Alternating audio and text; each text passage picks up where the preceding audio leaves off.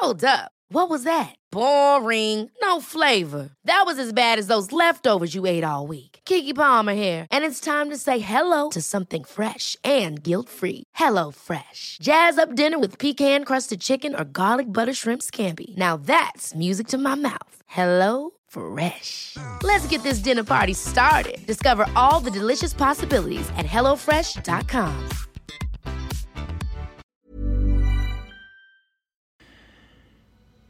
Welcome to the Wild Tales Podcast. I'm Jason Fox, and this series is all about adventure, resilience, and inspirational humans. The podcast is presented by the Book of Man and in partnership with Talisker, the single malt whiskey made by the sea. My guest today is Nims Dai Purja, better known as Nims, an incredible mountaineer who last year made headlines when he climbed the fourteen highest mountains in the world in under seven months. He is also a mate of mine, a former Special Forces soldier and Gurkha who spent his entire life taking on the hardest challenges life can offer you. In the episode, we answer some questions that you've asked me on Instagram. I'm going to be sending a bottle of Talisker to the top question. Here we go. I hope you enjoy the episode. So here he is, the man, the myth, the legend, Nims Dai Purja, good friend of mine, um, and someone who's achieved an awful lot from joining the military, the special forces, and then leaving as well. So, mate, I have like a few obligatory questions, and and at this time of, not this time of year, during this year, the first question is lockdown. What okay. have you been up to over the last few months? You know, since it's been sort of like wa- wavering in and out of restrictions, and then no restrictions, then restrictions again. Yeah, my Fox, is obviously, you know, so good to see you here. Even it's a it's a Zoom meeting, and so glad to be doing this podcast with you, buddy. Yeah, going into your question, you know, fortunately, I should say I have been very, very lucky because um, I had to write this book, um, Beyond Possible, and um, I really didn't realize, you know, how much of a hard work. Maybe, maybe you know, you have written in a couple of books now and all that. Mm. But yeah, you know, most of my time was spent on, on writing this book, and I just wanted to, you know, give one hundred percent. And, you know, because it's also quite a scary moment, because once you write the thing, it, it is black and white, and you cannot change that. So, of course, it needs, you know, time, you know, dedication and, and commitment and all that. So, yeah, that's where all my time were uh, kind of, you know, utilized. Cool. That's awesome. Um, I'm looking forward to the book coming out, actually. I'll, I'll, I'll look forward to reading it. Also, the the common ground there is you've been working with Matt Allen, who writes mine as well. He's a good guy. Um, exactly, mate. He's awesome. And then, yeah, we've been like, you know, you know, talking and all that. And, yeah, it's just good. Cool. Your book is just out as well, isn't it, buddy? You know, so it's just yeah, cool. They came out last week. Yeah. So well, you haven't sent me one, Foxy, or you want me to pay? Hey, I've only just got. Do you know what? I've only just got back from Scotland, and I've, I've literally my head's on fire. I've got a box of books, and one of them's got your name on it. Well, awesome. It's got my name on it, but it'll have your name on it soon because I'll write in it. Cool. Yes, brother. Looking the other issue that. is the issue I've got at the moment is the post office here. To go and post something like a parcel, you have to queue up for two hours. It's horrendous. So everyone's like, oh, can you send me a book? I'm like, ah, each time I get a different book request. It's a two-hour wait at the post office queue to go and pack it up and send it on. Anyway, yeah. anyway mate, this is all about you. Um, I don't I don't know how we're going to fit in what you've done in in an hour. So what we're going to have to do is sort of, I, I will sort of guide us through this hour. And when I think we need to move on to the next bit, that's what we'll do, because otherwise we could be talking for five hours and everyone will be asleep. But well, they won't be asleep at the end of it because it's a pretty awesome story that you've got. Especially, uh, I, I think last time I spoke to you was, it was only a couple of weeks ago, and you phoned me some dod from some dodgy number in Europe. Yeah, because your phone, because he was basically, just so everyone knows, Nims has been doing stuff on what's it called? It's called speed flying. So yeah, just you know, yeah, coming so up. He's under a parachute with a with a with a with a propeller that propels him along. He did some sort of turn, and his phone fell out of his pocket, and he broke it. And then yeah, so he's been doing some crazy stuff, breaking phones and that. But mate, take us back to the beginning. What what was growing up for you like as a kid? And obviously, you grew up in. Um, Yeah, Nepal. in Nepal, you know, Foxy. So it was it was really humbling, you know, kind of, you know, in upbringing in Nepal. Um, I was born in a, in a really poor family, buddy. Uh, but um, once my brother joined the Gurkhas, which is quite a big thing in Nepal. Um, mm-hmm. And after that, you know, they sent me to a bit of, you know, like uh, a kind of, you know, a bit more developed in a town, so Chitwan. So I grew up in Chitwan, which is the most flat and warm part of, you know, Nepal. Uh, so, yeah. So ironically, you grew up in the flattest part of Nepal. Yeah, nothing to do with mountains. No. That's bizarre. Um, so when, um, did you say your brother was in the Gurkhas? Yes, mate. I had two brothers and both of them were, uh, were with the Gurkha Infantry. So yeah, and my dad was in the Gurkhas as well. Oh, right. Awesome. So it's obviously a, a family tradition to do the, do the Gurkha thing. Yeah, mate, it's a, it's a big thing for us, so yeah. And um, when did you join up? How old were you when you decided to, to leave home and join the military? Yeah, so I was eighteen and a half when I, you know, started the selection, Foxy. And if I'm being completely honest, uh, I fell on my first in a Gurkha selection. Um, the, the D Fs, you know, didn't really like me. It's just like, yeah, you know. So, but I made it on the second attempt, um, and that was when I was eighteen and a half. Um, and yeah, uh, and from, you know, Nepal, and, uh, you know, back to Catterick in England doing, you know, our, you know, basic infantry training. So, yeah. What is that journey like joining the Gurkhas? Because it's a bit of a, it's a bit of a mystery to the rest of us British forces folk, unless we actually, and you know, I've known you for a while now, but I've yeah. never really asked you. And you, there's a lot of mystery behind it, isn't there? Because people think that you, You travel miles and miles from yeah. to wherever to somewhere else in Nepal, and I don't know what the score is. What is the score? Yeah, so obviously a, a lot of things have changed uh, now, Foxy. But you know, in the past, um, even in my time, you know, there would be a one selection in a year, and there's only one selection a year, and um, like normally like thirty thousand people apply, uh, even more of that in a year. So yeah, a lot of, you know, like young lads between eighteen and a half to twenty-one. Um, come for this selection from all around the, like, you know, Nepal, from the country, and of course you go and and um, it is really tough selection though, mate, because um, you can't just only be good, you got to have a bit of luck as well, and it's just like, you know, super like yeah. challenging. It's just because of the number as well that people want to join the Gurkhas and all. So yeah. yeah. So what was it? Was it quite a daunting thing? Because obviously you you grew up in Nepal, you probably, I'd take it, English is not a, a, your strong language at the at, at the beginning, and then the next thing you know, you're on a plane and you're flying to yeah. to the north of England, to Catterick, to, to learn how to be a soldier in the British forces. It must be it must be quite a daunting thing. For, I mean, it was daunting for me just to travel down to the southwest and join the Marines, but yeah, you're traveling across half, halfway across the world to do the same sort of thing, really.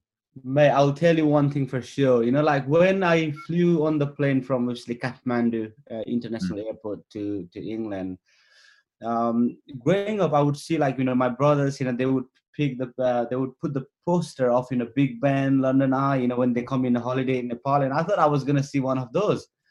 But what happened was, as soon as we came out of the, of the plane, we were, you know, obviously pushing this in the coast. It was horrendous weather. Then we didn't see anything like that. Then we went to like Catterick, which is up north of England. And um, as soon as we got out, it was like, you know, the wind is coming from the sideways and there was nothing like what I had expected. And I was like, there were only a couple of houses and, and, and there were a lot of sheep. And I was like, this is worse than Nepal. I thought I was coming to England, but yeah. But hey, man. Um, Best place to train for sure. That must have been horrendous, you know, because obviously a lot of young lads, Nepalese guys, yeah. want to join the Gurkhas because it's a well, you know, it's a well thought of force, and it, and rightly so. But also they do it because it's it's seen as a good opportunity, isn't it? Hundred percent, mate. Yeah. Yeah, and and you know, you come to what you think is a, a developed country, and you're up north with more sheep than people, and the weather is absolutely horrendous. It must be a real. Oh, a real... mate, I was like, yeah, yeah, it was it was crazy, but good, man. Yeah, yeah, yeah. So then, obviously, you did. How, how long did you serve in the Gurkhas, mate? Before you then went on to yeah. do selection.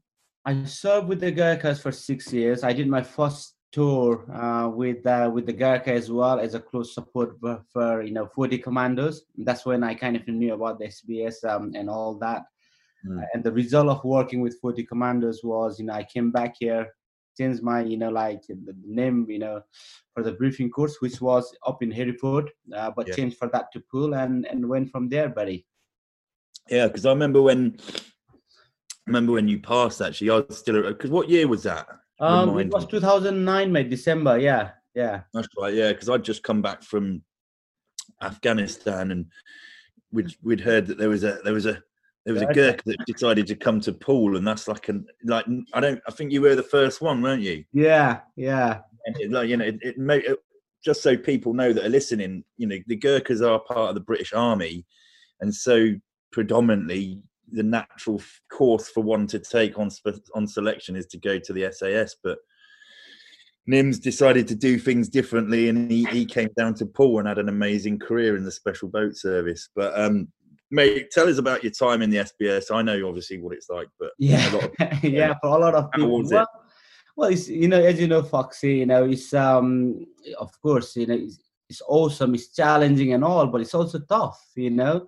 You're mm. always away, you know, you know, most of the time. And, you know, there were like certain time in a year that where you are probably home for like, you know, thirty, thirty-five days. Um, and then you all know, and yeah, it's, but, you know, to be honest, what I got from all this, you know, you know, kind of, you know, working with the special forces was, you know, you know, operating in a very stressful environment. The, the training that I got, you know, which kind of, and I took forward on, on, on the big mountains and all. But I think it's, it's just cool, you know, hanging around with, you know, pretty much, I would, I would say, you know, most of the decent blokes, you know. Yeah. So, you know, of course, you know, wherever you go, you always find, you know, all, all that and all. But, yeah, generally, you know, the guys were good and all that. So, yeah, enjoyed it. And uh, moving into into the next next part of my career, I think. But, yeah, overall, got, it, was, it was good. Mate, you got any, have you got any funny stories about anything that happened on tour or anything you can share with us? Um, but hey, Foxy, you know, you know, we're not allowed to say so much on this one, on this, on this stuff. But yeah, fucking hell, maybe I think well, I can definitely tell you one thing. Um, I did what? this obviously, you know, like uh, we're doing a, a, you know, you know, a jump, and uh, one of the really funny thing, you know, what the guys, you know, find it crazy was a jump of the aircraft. Um, and realized it, it was a malfunction on my canopy. Yeah. And so that point, just, just quickly, well, well, for people listening, we're talking about a parachuting incident now. Yeah. The jump is a parachuting incident. So you've looked up and you've got a malfunction, malfunction. which is horrendous. Yeah. So when you get malfunction, what you do is, you know, you straight away, you know, pull the reserve. But what I did was I thought I was pretty cool and calm, just trying to get, you know, like get that message across. So I just get into the radio and say, all calls, all calls. Nims cut away, and then I did the cut away, and obviously lads were taking the piece out of that. But yeah, mate, so many things. So basically, you basically instead of like just getting on with it and cutting away, you you, you told everyone else what you were going to do, which was yeah. Just to put that into perspective, I would not have cared about the lads and told them anything. I'd have just got on with getting rid of that that the, the crap parachute and pulled out the reserve. So yeah, cool, nice, calm and collected. Um, mate, we'll, I'm going to start moving into the the proper crux of um, what we're here to talk about. When talk to me about mountaineering and when it started for you, because obviously you know you grew up in the flatlands of um, the lowlands of Nepal. So how did it suddenly become a thing for Nims to want to climb mountains, and then not only just want to climb them, become unbelievably good at it? Um, yeah, so Foxy, you know, as you just said, you know, I had, you know, no idea or not even thought of, you know, like, you know, climbing any mountains at all. But once I served with the special forces, you know, going around the world, of course, you know, I do stand out because, of course, I'm from Nepal. I'm obviously, you know, brown and all that. So people would ask, you know, where are you from? And I would say, hey, I'm from Nepal, you know, the Gurkhas. And they would say, oh, you're from Nepal. Have you, like, climbed Everest? As if, you know, like every, you know, like the Nepalese or the Gurkhas, you know, climb Everest. I was like, no. And they would say, have you seen it? I was like, no. At the end, I was just sick of saying no to so many people. So I was like, yeah, at least, you know, let me go and, you know, see, you know, Everest at least. So I went for the trekking um, uh, kind of, you know, journey to Nepal. I was only twenty-nine years old. And and I remember my, at that point, um, um, as we come through the Namche Bazaar, it's one of the, the villages as you go through the Khumbu Valley, beautiful, um, three thousand two hundred meters. And then we saw a big mountain called Amadablam, which is the most technical mountain in the Himalayas, which I didn't know at that point. And I just asked my guide, I was like, hey, brother, can we climb that mountain, see, you know? And he just laughed at me. He's like, Nims, people who climb Everest even fails on that mountain. But anyway, I just wanted to feel like, you know, how how it feels to, to, to reach to the summit of a peak and all that. So I eventually convinced the guide that, you know, take me to one mountain at least.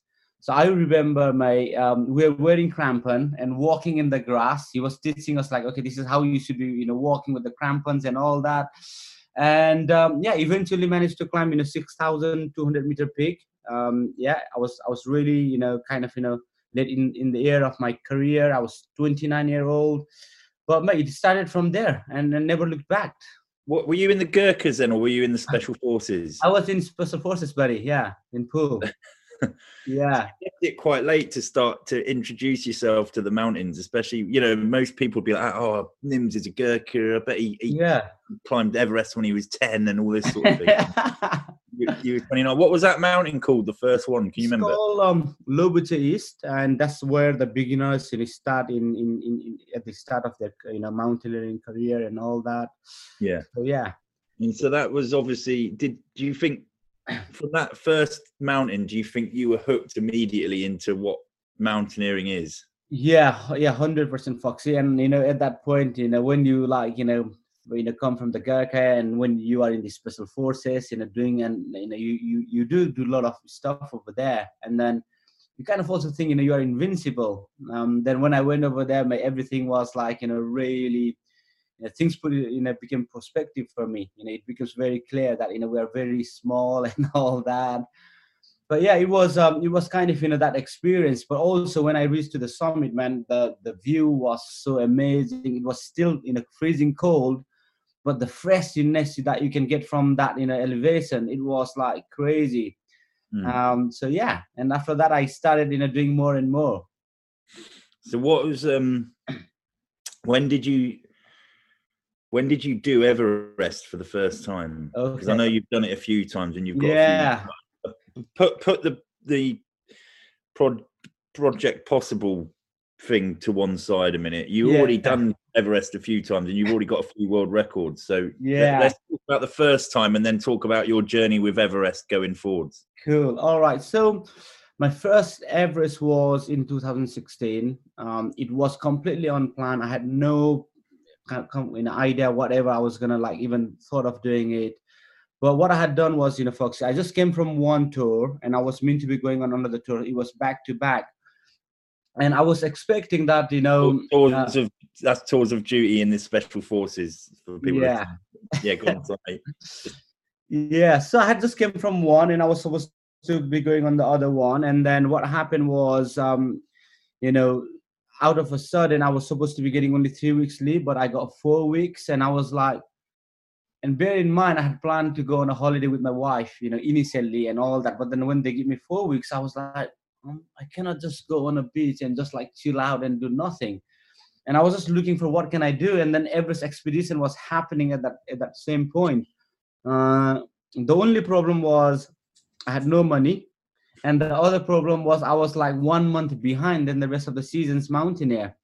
So I was like, one, can I do it? You know, two, like, okay, if I go and fail, you know, there's a massive, you know, reputational risk as well. Anyway, long story short, you know, you can find more on the book, but um, I decided to go to Everest, uh, you know, climbed it very, very quick uh, and rescued a climber from eight thousand four hundred fifty meters. Uh, so basically this girl, Sima Goswami, she was left, you know, behind by her guides, by her team, and yeah, and of course, and I couldn't walk past her, so I rescued her down, um, and it's still obviously nobody knew who I was and all that, but within four days of, you know, summiting Everest, I was in operations, you know, kicking doors, so yeah, that's, that was my first Everest expedition.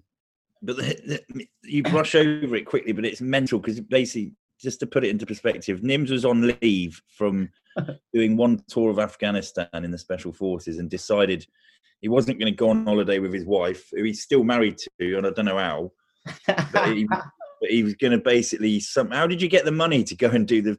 Oh, the mate, you are right. So I went to the bank and I told, obviously, them, you know, I, I, I need a fifteen K to buy a, a car. So they gave me a, a fifteen K loan. I still remember my, it was three point nine nine percent uh, interest rate.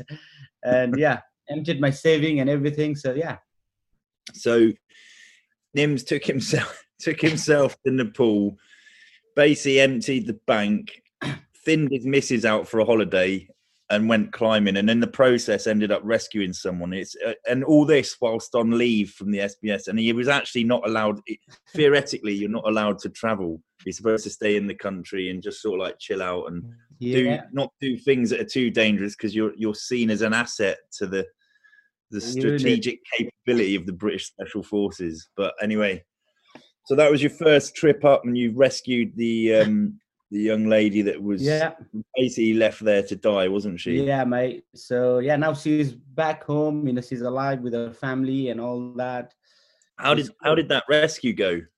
What, oh man, that was so so tough. You know, at first I thought I wasn't, you know, I had kind of, I wasn't sure because it was my first time. Then as soon as, you know, I started cracking on, you know, like where you go into operational mode, you know, like Foxy, you know, you just, you know, get on with it, isn't it? So yeah, and just to give you the um, an example, mate, um, how how fast I rescued her. It only took me ninety minutes to rescue from eight thousand four hundred fifty meters to seven thousand nine hundred fifty meters. It's like almost five hundred meters at the death zone. Yeah. And um, and and for those who doesn't understand, to to explain you the scale of the rescue. Once I, I brought her down to Camp Four, I gave it to the to the rescue team members, and there were like five of them, and they took two days to bring, like, you know, her from Camp Four to Camp Two. So, you know, see, see, you can you can kind of, you know, relate how tough it would be. So how did you um how did you get her down to the um to to those other guys? You on what? The rope and dragged it down. Just dragged it down. Yeah, yeah. So you were at what? What? What height eight, was she at? Eight thousand meters. So that's like way, you know, in the death zone. I think there are only four mountains above, you know, eight thousand meter peak in that height. So, yeah. yeah. So you were, because you obviously, I think you summited that on your own, didn't you? yeah. On that yeah. Yeah. So you. You were sat on the top of Everest on your own, weren't you? Taking in the view for a bit. Yeah, I was there, mate. It was super, like, you know, cold. I was, because we reached the summit, you know, in a bit in the dark. Um, so at this point, I had a very, like, young, you know, um, you know, climbing, you know, buddy. So he was, he had never climbed Everest. He was a porter. But I just wanted to give him an, an opportunity. So from next time, he could, you know, earn more. Yeah. So, but yeah, he, he kind of, you know, got scared as soon as the wind picked up. So he left me from the summit, and I said, yeah, fine, and you can go down. So I stayed for a bit longer, and yeah, it was, it was a bit crazy though, man, you know, like, yeah. So then obviously, okay, so you've dragged her off. Was there any, were people asking who you were? And obviously, were you worried about yeah. the fact that you were in the Special Forces and you were worried that you might get bubbled a little bit on? Yeah, but you, you picked it up. So what had happened was, when I rock up at the at the Lukla, which is the gateway to this, you know, big mountains, mm. that was a month behind, and I was, you know, obviously in this tea house, and the guy who was the the director and and also producer of this biggest rescue, you know, filming that was going on, he happened to be sat next to me, and he's like, "Hey, what what are you here for? You here for the trekking?" And I was like, no, I'm here for the expedition. And then he asked me, do you know you are like a month behind? Everybody's now waiting for the summit push almost. And I was like, yeah, yeah, I know. And he asked me what you do for a living. And I said, oh, I'm a, I work as a, as a paramedic in Royal London. I'll, I'll pause that part here, Foxy. So when I went over there, summited and did all the rescue, my friend kind of know, like, because everybody were like, who's this guy? Who's this guy? So my friend dropped the, the S-bomb. Mm. So soon, you know, in the base camp, you know, people knew who I was and all that. And then there were like loads of like media requests.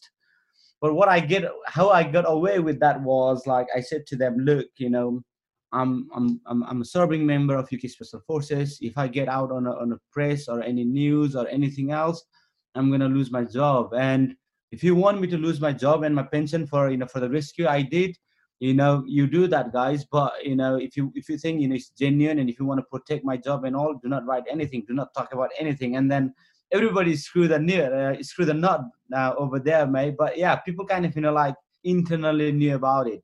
So that was so basically you, you sort of like basically called them out and you were honest with them, but said, don't write anything. And that's, that's yeah. It's good that they didn't. Um, yeah. Mate, you came back. What? Tell us about the other, the, the next sort of time with Everest. Because then you so, started... Yeah, Foxy, you know, two thousand seventeen, the Gurkhas were back again trying to climb Everest. Uh, so this was a big mission for the British military. Uh, the Gurkhas were trying to, you know, climb Everest in order to, you know, uh, tribute the respect to the Queen and Crown for serving more than two hundred years with the British British military. So two thousand fifteen, the expedition, you know, got failed because massive earthquake was over there. So many people were, you know, like got killed and all that. Yeah. So, you know, fortunately, you know, the Gurkha Everest expedition team was lucky. So nobody, you know, died in two thousand fifteen. There were some, you know, some injuries and all that. So two thousand seventeen was, in a kind of, you know, going back there to complete the, the, the incomplete mission. Uh, so... I was one of the instructor over there, and what happened was the highlight of two thousand seventeen was normally on Everest there will be a fixing team, um, and then the job of the fixing team is like they would go up, set the fixed lines, um, you know, before in hand, so that the rest of the mountaineers, like they would, you know, obviously put the hand jumar and then they would climb. Yeah. So two thousand seventeen, um, the fixing team couldn't set the fixed lines to the summit. And I was like, wow, okay, you know, what does that means to to to me and then to us? And I was like, as everyone else, when you say you are a Gurkha, you know, people think Everest is in your back garden. And, and being as a Gurkha and not being able to climb Everest, I felt like there was a huge reputational risk. And then second cause was like, when we ever gonna get another chance, which will be like the third attempt to climb Everest. Mom deserves the best, and there's no better place to shop for Mother's Day than Whole Foods Market. They're your destination for unbeatable savings. From premium gifts to show-stopping flowers and irresistible desserts, start by saving thirty-three percent with Prime on all body care and candles. Then get a fifteen-stem bunch of tulips for just nine ninety-nine each with Prime. Round out Mom's menu with festive rosé, irresistible berry chantilly cake, and more special treats. Come celebrate Mother's Day at Whole Foods Market. I'm Sandra, and I'm just the professional your small business was looking for. But you didn't hire me because you didn't use LinkedIn Jobs. LinkedIn has professionals you can't find anywhere else, including those who aren't actively looking for a new job, but might be open to the perfect role, like me.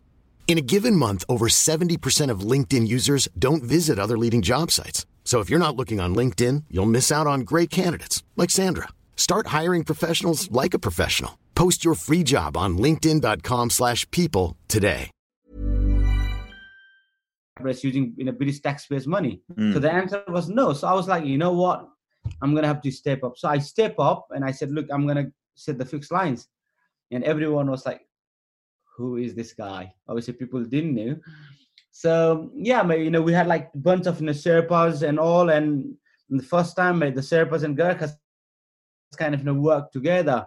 And we went, we set the fixed lines, not only for our team, but, you know, for, for the rest of the season's mountaineer. And and that's what it actually, you know, made the whole expedition successful.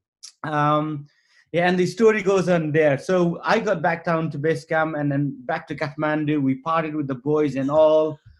And um, after that, you know, I had a secret mission, which was to, you know, climb Everest, Lhotse, and Makalu in the fastest, you know, time possible, uh, which I had planned around two weeks. Yeah. But long story short, I went up again um, after, you know, having a massive celebration and partied with the boys. Then I climbed Everest again, then Lhotse and Makalu in just five days. And that's like stopping for two days um, in Namche Bazaar, which is like, you know, the, the kind of, you know, like the, the yeah, capital yeah. of Khumbu Valley to, to party for two days. Otherwise, I could have done that in three days. And that's when I realized, wow.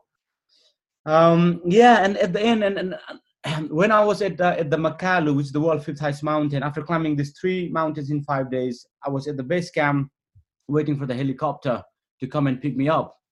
But yeah. the weather was so bad, the and, and, and the helicopter couldn't come. And what I did was I decided to run. So I run from base camp to the road end, which normally takes, you know, six to eight days worth of trekking, depending upon the fitness. And, you know, I did with like with my team, but only out of four, only one made it with me. And I completed, I finished that whole journey in just eighteen hours after climbing all those big mountains. And that's when I realized, okay, I think I've got something. You think you have something. So did you get, um, did, was that, did you get a record on that occasion? Yeah, so I got the record. I got three world records, um, but you know, one of the the the good one was, you know, climbing Everest, Lhotse, and Makalu in five days. Yeah, uh, you know, and the and the other one was, you know, climbing Everest and Lhotse in just ten hours, fifteen minutes, and that record was, you know, broken super super accidentally, man. I didn't even knew like there was a record. Apparently, the the previous record was twenty hours, and um, I just broke by half. That's awesome. So, do you think? Is that when the Project Possible was born in your head? Yes, yes, you are right, buddy. So after that, I got back into Poole and I was in the mountain troop. So, you know, I was kind of put in, into in charge of, you know, you know, mountain rep uh, in, in the service. And um, the first thing I proposed the Poole was, hey guys, since I'm here, you know, like, you know, my job is to, you know, go out, you know, you know, like, develop my skills, find out what's out there, and and, and pass on to the blokes. Um, can I, I just need eighty days off, but in these eighty days, I'm going to go and climb top five highest mountain in the world. And it's like in Everest, K two, Kanchenjunga, Lhotse, and Makalu. At first, you know, like the service was excited, but then they realized it's such a huge risk. And um, unfortunately, you know, they couldn't, you know, take the risk. Yeah. Which then made me decide to, to leave the Pool. So yeah.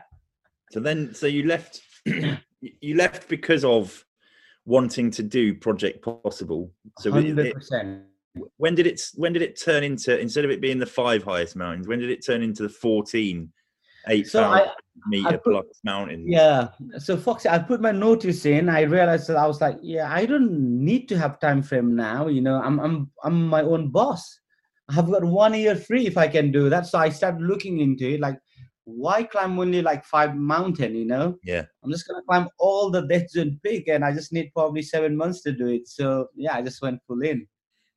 You went full in. I mean, the f- I knew about it when you were sort of planning it. Obviously, we'd met yeah. each other and bumped into each other and we were chatting. And then I remember I came to the Nepalese embassy in London with you yes. for your presentation. And that was where I think you had the backing of the Nepalese government. Government, but you know, raising funds was difficult, wasn't it? Yeah, you know, I think that the hardest part of this whole mission was, you know, the, the funding, uh, because you know, no, no one would really believe that it is possible. And and when people like, okay, the previous, you know, record is nearly eight years. How are you going to do that in seven months? You know, and uh, yeah, it was it was really hard. But you know, I kind of you know felt like, as soon as I go and start, you know, climbing this mountain in the manner and the, and, and you know, style that I have said I would do it, I was just hoping that, you know, people will support this, and, and it would take only one million people to just give one pound, mm. and the project would be funded. And I had that kind of you know, vision. So, but man, you know, like, yeah, massive, you know, thanks, you know, you guys came over there, and you know, like the, the government were trying to support. Um, but yeah, it was kind of, you know, like as soon as I started ticking up boxes and climbing one mountain after another. And there was more crowdfunding. The sponsorship started coming in slowly, and uh, yeah.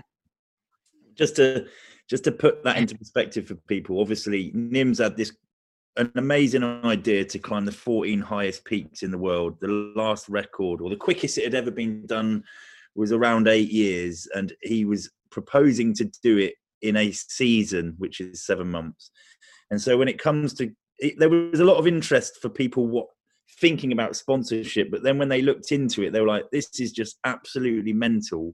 He's probably going to die doing it, so we can't really be seen to to fund someone's demise and death. So that's where people bottled it a little bit, but there were people that came through and sponsored you to get it to get the ball rolling, I suppose. How much did it? How much did it all cost well, in the think, end? Uh, well, it cost a bit more than expected. Um, the first figure I had put was, you know, around seven hundred fifty K, and it's purely because of, you know, like, um, you know, the rescue that I did, you know, missing the the weather window, and yeah. you know, like the Shishapangma being close to all of us, and all that. Uh, um, but hey, yeah. So, It, it wasn't a cheap expedition, and and that's me doing the expedition in almost a a pikey style. You know, I didn't have like massive support. I didn't have much, you know, like that. It was just like, you know, bare skin in terms of, you know, the the logistical support you would ideally get when you are going for, you know, this, you know, big kind of, you know, like extreme, you know, world record, you know, breaking process or endeavor. But hey, so what? Um, so anyway. You know, money came, money started to come in. You did a few charity fundraising things. I remember going to see you at the the uh, Royal Geographic Society. Yeah. That was that was really cool. In fact, actually, it was still, you know, this this whole thing was quite a pipe dream. And I can remember there was a basically Nims was presenting at the R G S in London, and a, lo- a lot of us went along. A lot of, you know, guys will know him from the service. Went along, and I remember there was a Q and A at the end, and this guy, I don't know who it was, was like that. So what, Nims, what, what happens if you don't do it? And it was like, it said something that was, it was a phrase from another planet. Nims was like, what, what are you on yeah, about? Yeah, you were saying like, you know, what happens, Nims, if you can't do it? If you cannot do it in like seven months, let's say, because of the weather, you know, the, the climbing is so extreme that, you know, there are so many issues with the weather, the wind speed. Maybe you are good and your team is good, but then the the objective danger, the, the environment, you know, you probably can do in like, you know, eight months or a year. Yeah, yeah. And yeah, you know what I said. Yeah, you were like, nah, what you want? I don't even understand what, you t- I, what you're asking me. About. Do it. Yeah, I said, you know, the mission is fourteen seven. And as soon as I go like seven months beyond, I found my mission. It was we just stopped it there. It was cool. It was. It was uh, in unbelievable confidence, but and rightly so, because you, you actually did it. And what... How long did it take you in the end? Um, did in six months, six days, buddy. And that's like, you know, guiding people on three eight thousand meter peak. And normally if you guide on, you know, eight thousand meter peak, it takes, you know, at least a month to, you know, take people. So mm. a lot of my time we're going on that, you know, guiding stuff because, you know, we didn't have the proper funding. So I was trying to make a bit of money from there for the project. And yeah. there were so many political issues, mate, you know, yeah, it was crazy, crazy stuff going on. Um, yeah, hence why. But it's still, yeah, six months, six days, Foxy. There you go. And what was what were the first few mountains that you climbed during project? So I did. Um, so I did um, Annapurna, um, Dhalagiri, yeah. Kanchenjunga, Everest, Lhotse, and Makalu. So I climbed Nepal's six eight thousand meter peak in thirty-one days, and that's when people were like, "Wow." Yeah. Um, and one of the things what it also got the attention for the people was I climbed Everest, Lhotse, and Makalu, which is like the world first, fourth, and fifth highest mountain in just forty-eight hours. And that's when people were like, wow. And then that's when, you know, like, you know, the big sponsors started coming in and all yeah. that. But yeah. It was impressive. And you, you obviously took that iconic photograph as well, which got stolen by the world's media. Of oh, everyone mate. Queuing up to get up onto the top of... Uh, Mate, that's the problem, isn't it? With uh, with this big media and all that, you know, they don't know how hard it you know, it is to take the picture up at that elevation. Your your fingers are freezing. You have to bother. You got to make that an effort. And then people were just using my image without credibility. And I was like, come on, you know, I'm I'm I'm dying for funding here. At least do some like you know favor, or at least pay for it. You know, maybe whatever it is. Yeah. There will be funding coming to the to the to the that's project. The, uh, uh, mate, that's a lesson learned there on your part. Don't. Don't bang it up on social media. yeah, I, I also didn't know that it's going to be that famous as well. Lessons learned, mate. Lessons learned. Anyway, uh, mate, um, I've got to ask you a few because obviously, I mean, I can't. We can't talk about every single one because it's just no. a, it's an it's an immense um, story, and your book's coming out anyway, so that's something to look forward to. But I've got to ask about the infamous K two because it is it's. It is a killer, isn't it? You know, it's it's it's renowned for killing people. It's one of the hardest mountains in the world to climb. So can you just tell us a little bit about K two? So yeah, so K two is, you know, it's it's called a savage mountain. You know, one in four dies over there, and it's one of the, you know, extreme, in you know, eight thousand meter peak. So what happened last year was um, I was in Pakistan, you know, trying to climb all this, you know, you know, you know, five eight thousand meter peak. Yeah. Um, and you know, I came like you know in in the K two base camp, and what had happened was, more than like ninety-five percent of the people had already given up because it was so dangerous and it was so, you know, risky. Uh, but then there were like five percent of the people who were like, you know, still waiting at the base camp, you know, hoping that, you know, me and my team would come and, and make this happen. So even though like for me, I went to K two base camp, I was trying to climb the Broad Peak, which is just a neighboring peak. Mm. But then when everybody was kind of an expecting that, Foxy, you know, you feel like, okay, if I don't do that, you know, you feel like you are kind of, you know, letting their hope die, you know. So I changed my plan to go and um, set the fixed lines on K two uh, with my team members. And yeah, it was just a full-on Nepalese team. And we went up and made the impossible possible. And after that, you know, all the people also like summited um, to the summit of K two.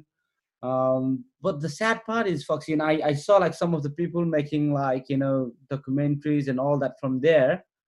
And there's no mention of, you know, like me and my team or even like anything. And that's when I was like, come on, you know, but that's the sad part. But yeah, I mean, after that, yeah, summited K two, got to base camp directly, partied pretty much, you know, most of the night, only had three hours slept, went and, you know, finished the final one straight from base camp to the summit. So yeah, unbelievable, mate. What is, what is, what makes K two so dangerous? Is it the weather? Is it technical? Is it it's all both, of it? Mate? It's both. It's it's it's technical as well. It's super steep, and it's it's also the weather. The weather is unforgiving, um, and all. So yeah, yeah, yeah. That's awesome. And then obviously, I'd like to talk about the. Um, the issue with the Chinese when you were trying to get up, is it Shishapangma? Shishapangma. So what had happened in Shishapangma was... I can never pronounce it. I mate, always get it. When the mountaineers, like, they struggle, mate. So um, the Chinese government had closed the mountain for everybody else, and they have done in the pre, like like in two thousand eighteen as well, and they did in two thousand nineteen as yeah. well. And you know, like how Chinese government are, mate, they don't listen to anyone. Doesn't matter, even if it's from U S government or whatever it is. They do whatever the, you know, like, you know, they want. So yeah. I mean, for me, I was trying to get this permission. And it was so, so hard. And uh, I really felt like if I go through the British Channel, I will not go anywhere else. So I, I decided to go through the Nepalese one as a neighboring country. And uh, but yeah, I was pulling every string I could in a meeting, like, you know, prime minister, you know, foreign minister, tourism minister, like four or five, you know, meeting with the minister level in a, in a day. Um, but also, this is when I kind of you know, realized, you know, the whole project become like people's project, because I had made a post on, on social media. I was like, look, I have given everything. I, I don't have anything left. Yeah. Here are the emails for the Chinese authorities. If you can send them a letter or, or request. And a lot of people, you know, did that as well, you know, Foxy. And I think at the end, you know, Chinese Tibet Mountaineering Association was like, yeah, Nims, uh, we'll give you the permission. And we went over there. And you know, Shishapangma was, of course, our last mountain. But what we did was, you know, we, we submitted that in his style. You know, it was almost like end of autumn, yeah. heading towards winter. And um, well, the anniversary is in two ah. days' time, buddy. Yeah, yeah. So the yeah, so but we we completely opened the new route as well in Shishapangma. You know, so yeah, it was crazy. Yeah, good, the good crazy. It's an unbelievable achievement, mate. It really is, and I'm proud to to know you. Um, But what what what do you think the main challenges were mentally and physically through the whole of that that project? I think um, so.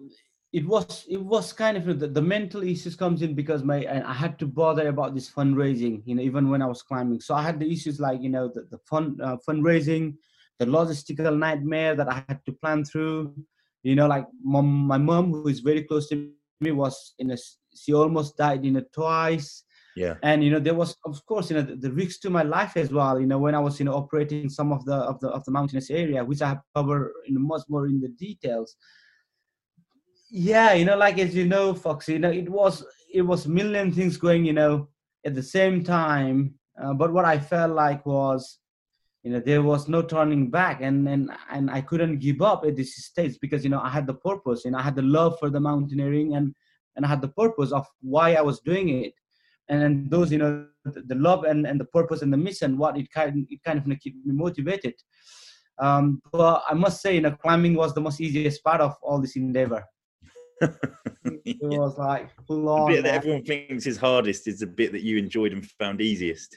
Yeah, yeah, man. And I still remember it was so painful, like when you were not sleeping for nineteen days, specifically in Pakistan, and you're climbing at night, and you are like, just like, you know, every step sometimes you you you'll fall asleep.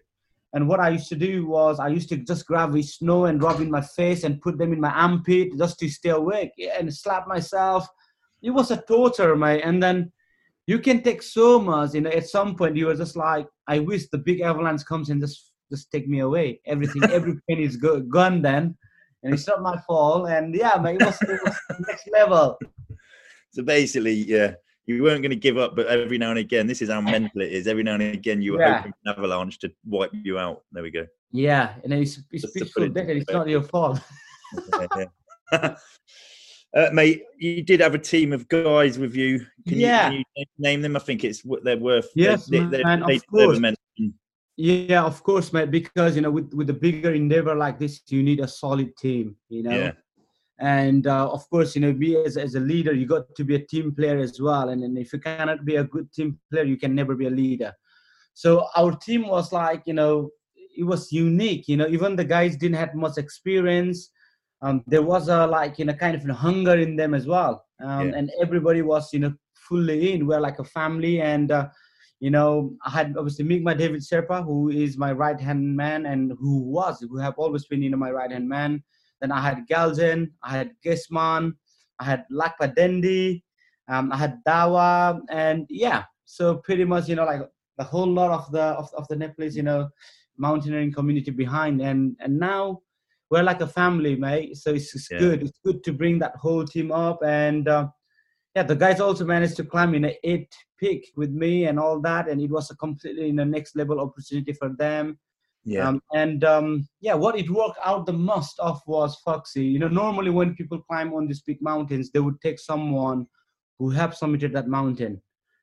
Uh, because, you know, you can see the route, they know the route as well. And uh, it helps a lot.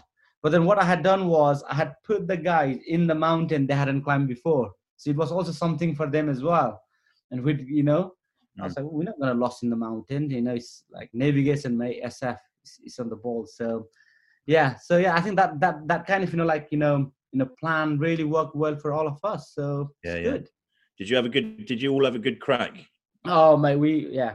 We were like, you know, mate, we were laughing. Of course it was painful, but then we yeah. would have, you know, nice parties as and when we could, you know, loads of like dancing.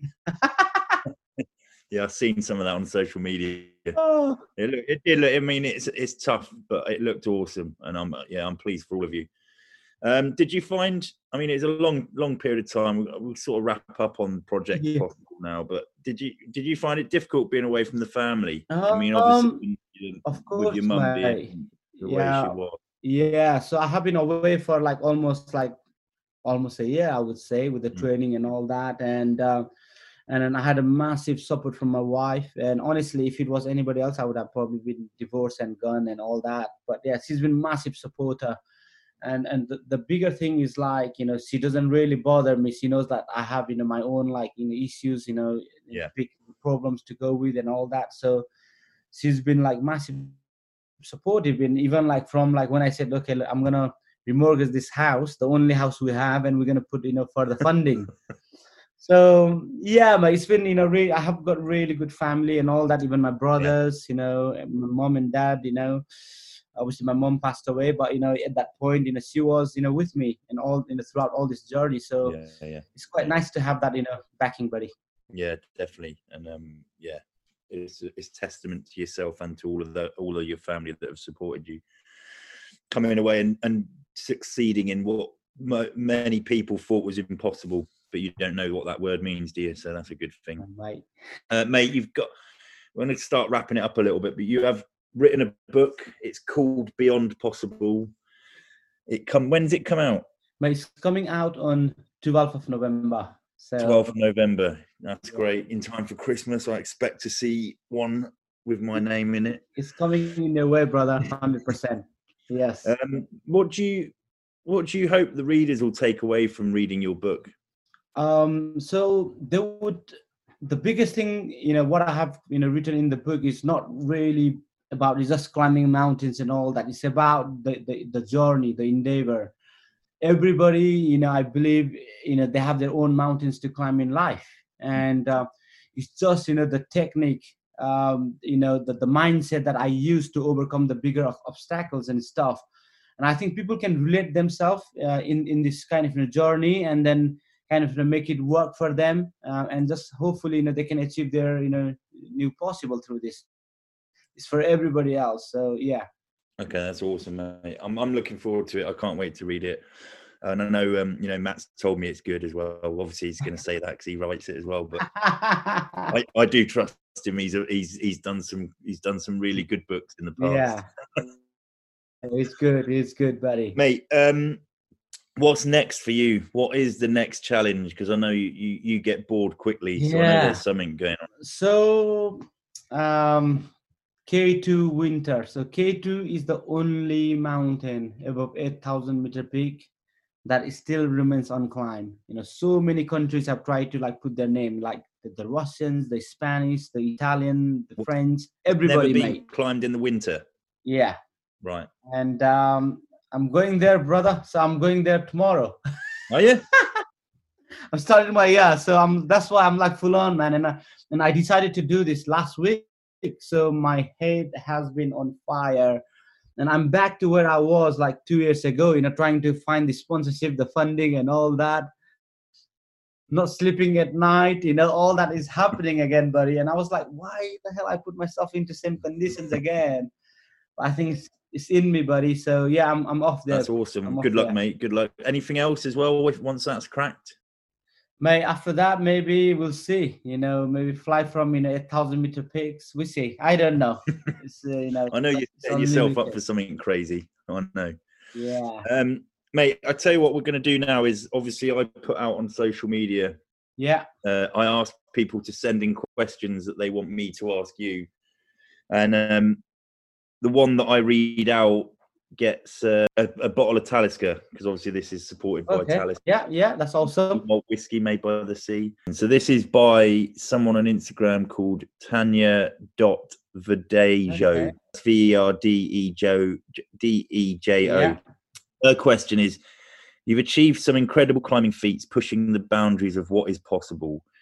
In your guiding in your guiding experience, working with many different people and nationalities, what is the most unusual climbing ritual or superstition you have encountered? Mm. Oh Are there God. any? Well, I can't think of one, to be honest. That's a good question, but yeah, I can't really. I, I need to go into. Are there any? Are there any?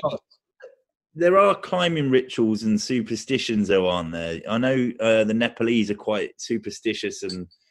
Yeah, of course, they, you know, like. With, Yeah, what, what we believe in, like, you know, um, you know, the, in the mountain god. And, you know, before we go and do any big climbs, you know, we do a big puja ceremony. Yeah. And we basically, you know, you know, pray the mountain god for the safe passes um, and all that. Uh, but I think every mountaineers kind of, you know, who have been into the eight thousand, they respect that kind of rituals. And uh, yeah. we all do, because it's a good vibe and it's a good energy and all that. What do you do on the rituals? What What do they consist of? So basically, you know, you, you have this, like, you know, a, a prayer, the, the prayer flags goes in, in, in the directions, and there's a lama, you know, who kind of, you know, you know, says the prayer up. Yeah. And at the end, you know, you, you, you end up drinking whiskey and all that. Happy it's days. We, we like we like climbing rituals. They sound great fun. Mate, um, thanks so much. I mean, we could we could have spent hours going through all of that, but as I look forward for everyone, Nim Nim. Nims Dai Purja's book comes out twelfth of November, Beyond Possible. It's going to be an awesome read, and you'll be able to find out. It will put a lot more flesh on the bones of this interview. But, mate, thanks so much for coming on. I really appreciate it, and good luck with your trip away starting tomorrow. Good. Thank you so much, Foxy, mate. Thanks for having me here. I really appreciate it, pal. Thanks very much to Nims. Hope you enjoyed it. Don't forget to subscribe to the podcast if you don't already, and follow me and the Book of Man for the latest news. Thanks again to Talisker for supporting this podcast, and thanks to you all for listening. Take it easy, and I'll see you soon.